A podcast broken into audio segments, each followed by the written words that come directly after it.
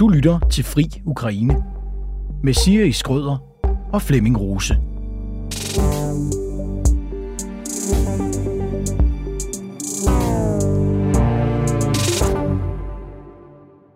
Flemming, øh, jeg har været spændt på i dag og på vores gæst. Det er nemlig dig, Christian Søby Christensen. Du er leder af Center for Militære Studier ved Københavns Universitet. Du er med andre ord øh, ham, man ringer til, hvis der skal tegnes sikkerhedspolitiske perspektiver. Velkommen til. Tusind tak.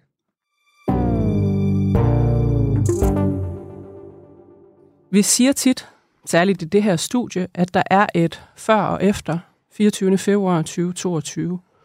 Noget af det, jeg betragtede den dag, var, at der for første gang i, jeg ved ikke hvor lang tid, stod en militærmand i uniform ved siden af statsministeren i spejlsalen.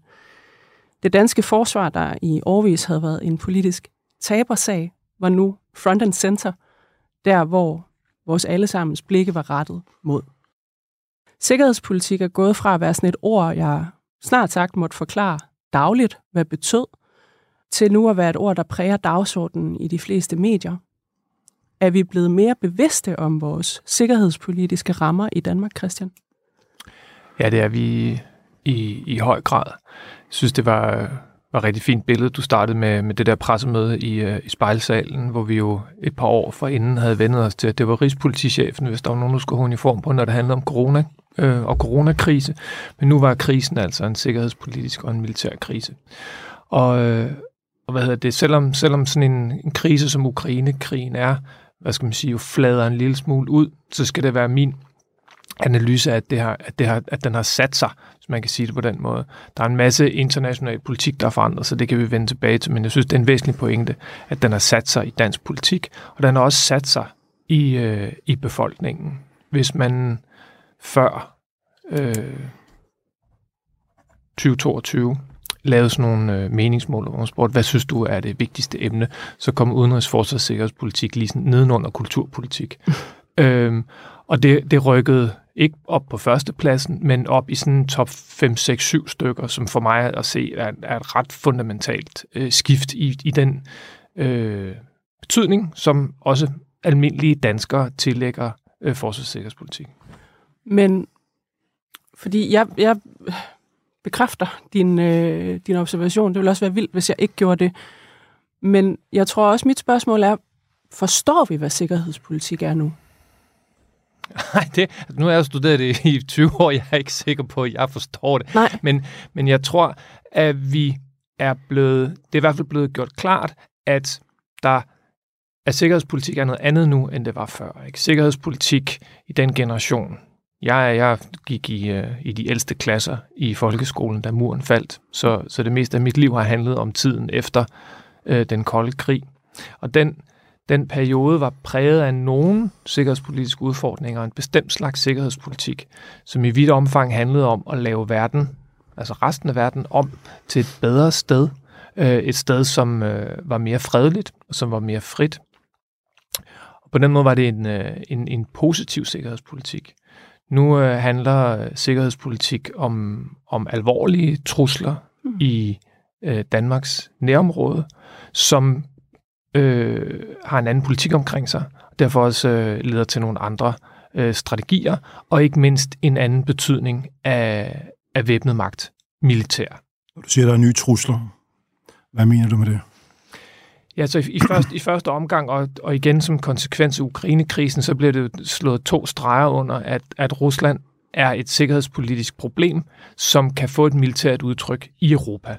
Så, så ved sådan, ideen om, at øh, krig var utænkeligt i Europa, altså rigtig krig, ikke sådan noget Balkankrig, hvor, hvor, hvor et land falder fra hinanden, og nogen bliver så nødt til at bruge væbnet magt for at fikse det, men sådan en rigtig god gammeldags imperiel eller stormagtskrig, at det var forsvundet fra europæisk historie. Det blev gjort klart for alle, det var altså ikke tilfældet med Ruslands anden invasion, hvis man kan kalde det, øh, af Ukraine.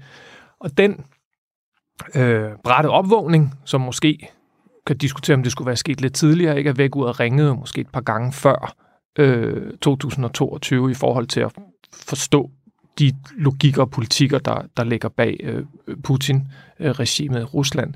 Men, men det, at et land går i krig på den måde i Europa, fører til en fundamental skift i, i, i, øh, i hvordan øh, militærmagt bruges i international politik, og dermed også, hvordan dansk militærmagt skal bruges i international politik.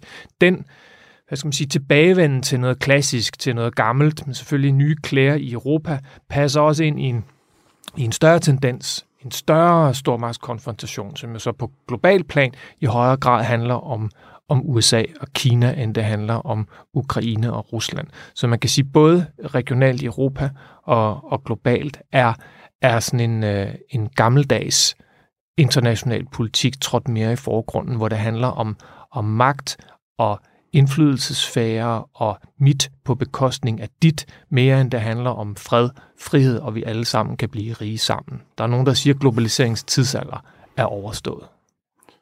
Når du siger et militært aftryk i Europa, jeg ved ikke, hvad du, hvor, hvor du selv, hvad du selv mener øh, øh, med det, men det kan du måske øh, uddybe. Men noget af logikken, i hvert fald øh, den offentlige fortælling i debatten, når vi taler om de her ting, så er en position, at hvis vi ikke stopper Rusland i Ukraine, at så går de videre til de baltiske lande eller andre lande. Samtidig siger vi, at hvis Ukraine kommer ind i NATO, så er de sikre. Men de baltiske lande er allerede i NATO, og så siger vi alligevel, at det gør dem ikke sikre. Så det synes jeg, det er, det er en problemstilling. Den anden, den er, at øh, russerne rykkede ind med 190.000 tropper der den 24. februar 2022. Da Tyskland rykkede ind i det vestlige Polen i 1939, der havde de 1,5 millioner mand.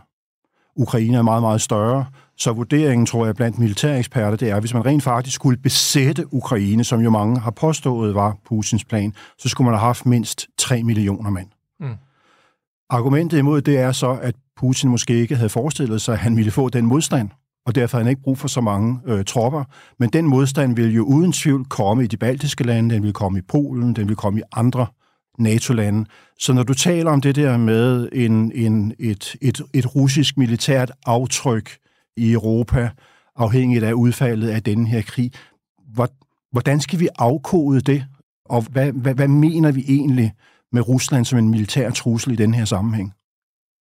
Altså, du, tager, du, du hvad, sådan, påpeger jo, at, at der er en masse ting, som, øh, som, øh, som er, er usikre, øh, hvordan man skal forstå og fortolke. Ikke? Øh, og jeg tror, det er vidt omfang også som konsekvens af, at det er så svært at svare super klart på nogle af de spørgsmål, og der er en masse øh, dilemmaer og paradoxer indeholdt i det her, øh, som gør, at øh, de europæiske lande, i samarbejde med amerikanerne i NATO, løber ned i, hvad skal man sige, øh, sådan værste scenarie øh, tænkning, som handler om lige præcis noget, der måske ikke er særlig sandsynligt, men måske en lille bit smule mere sandsynligt, end det var tidligere, øh, som leder til, at man fra øh, NATO's side øh, jo er i gang med en fundamental omstilling til en i vidt omfang konventionel militær afskrækkelse af, af Rusland på grænsen af NATO's territorie som jo så ikke er den indre tyske grænse, men, men den baltiske grænse øh, mod Rusland i dag. Ikke? Og den finske. Og, og den finske.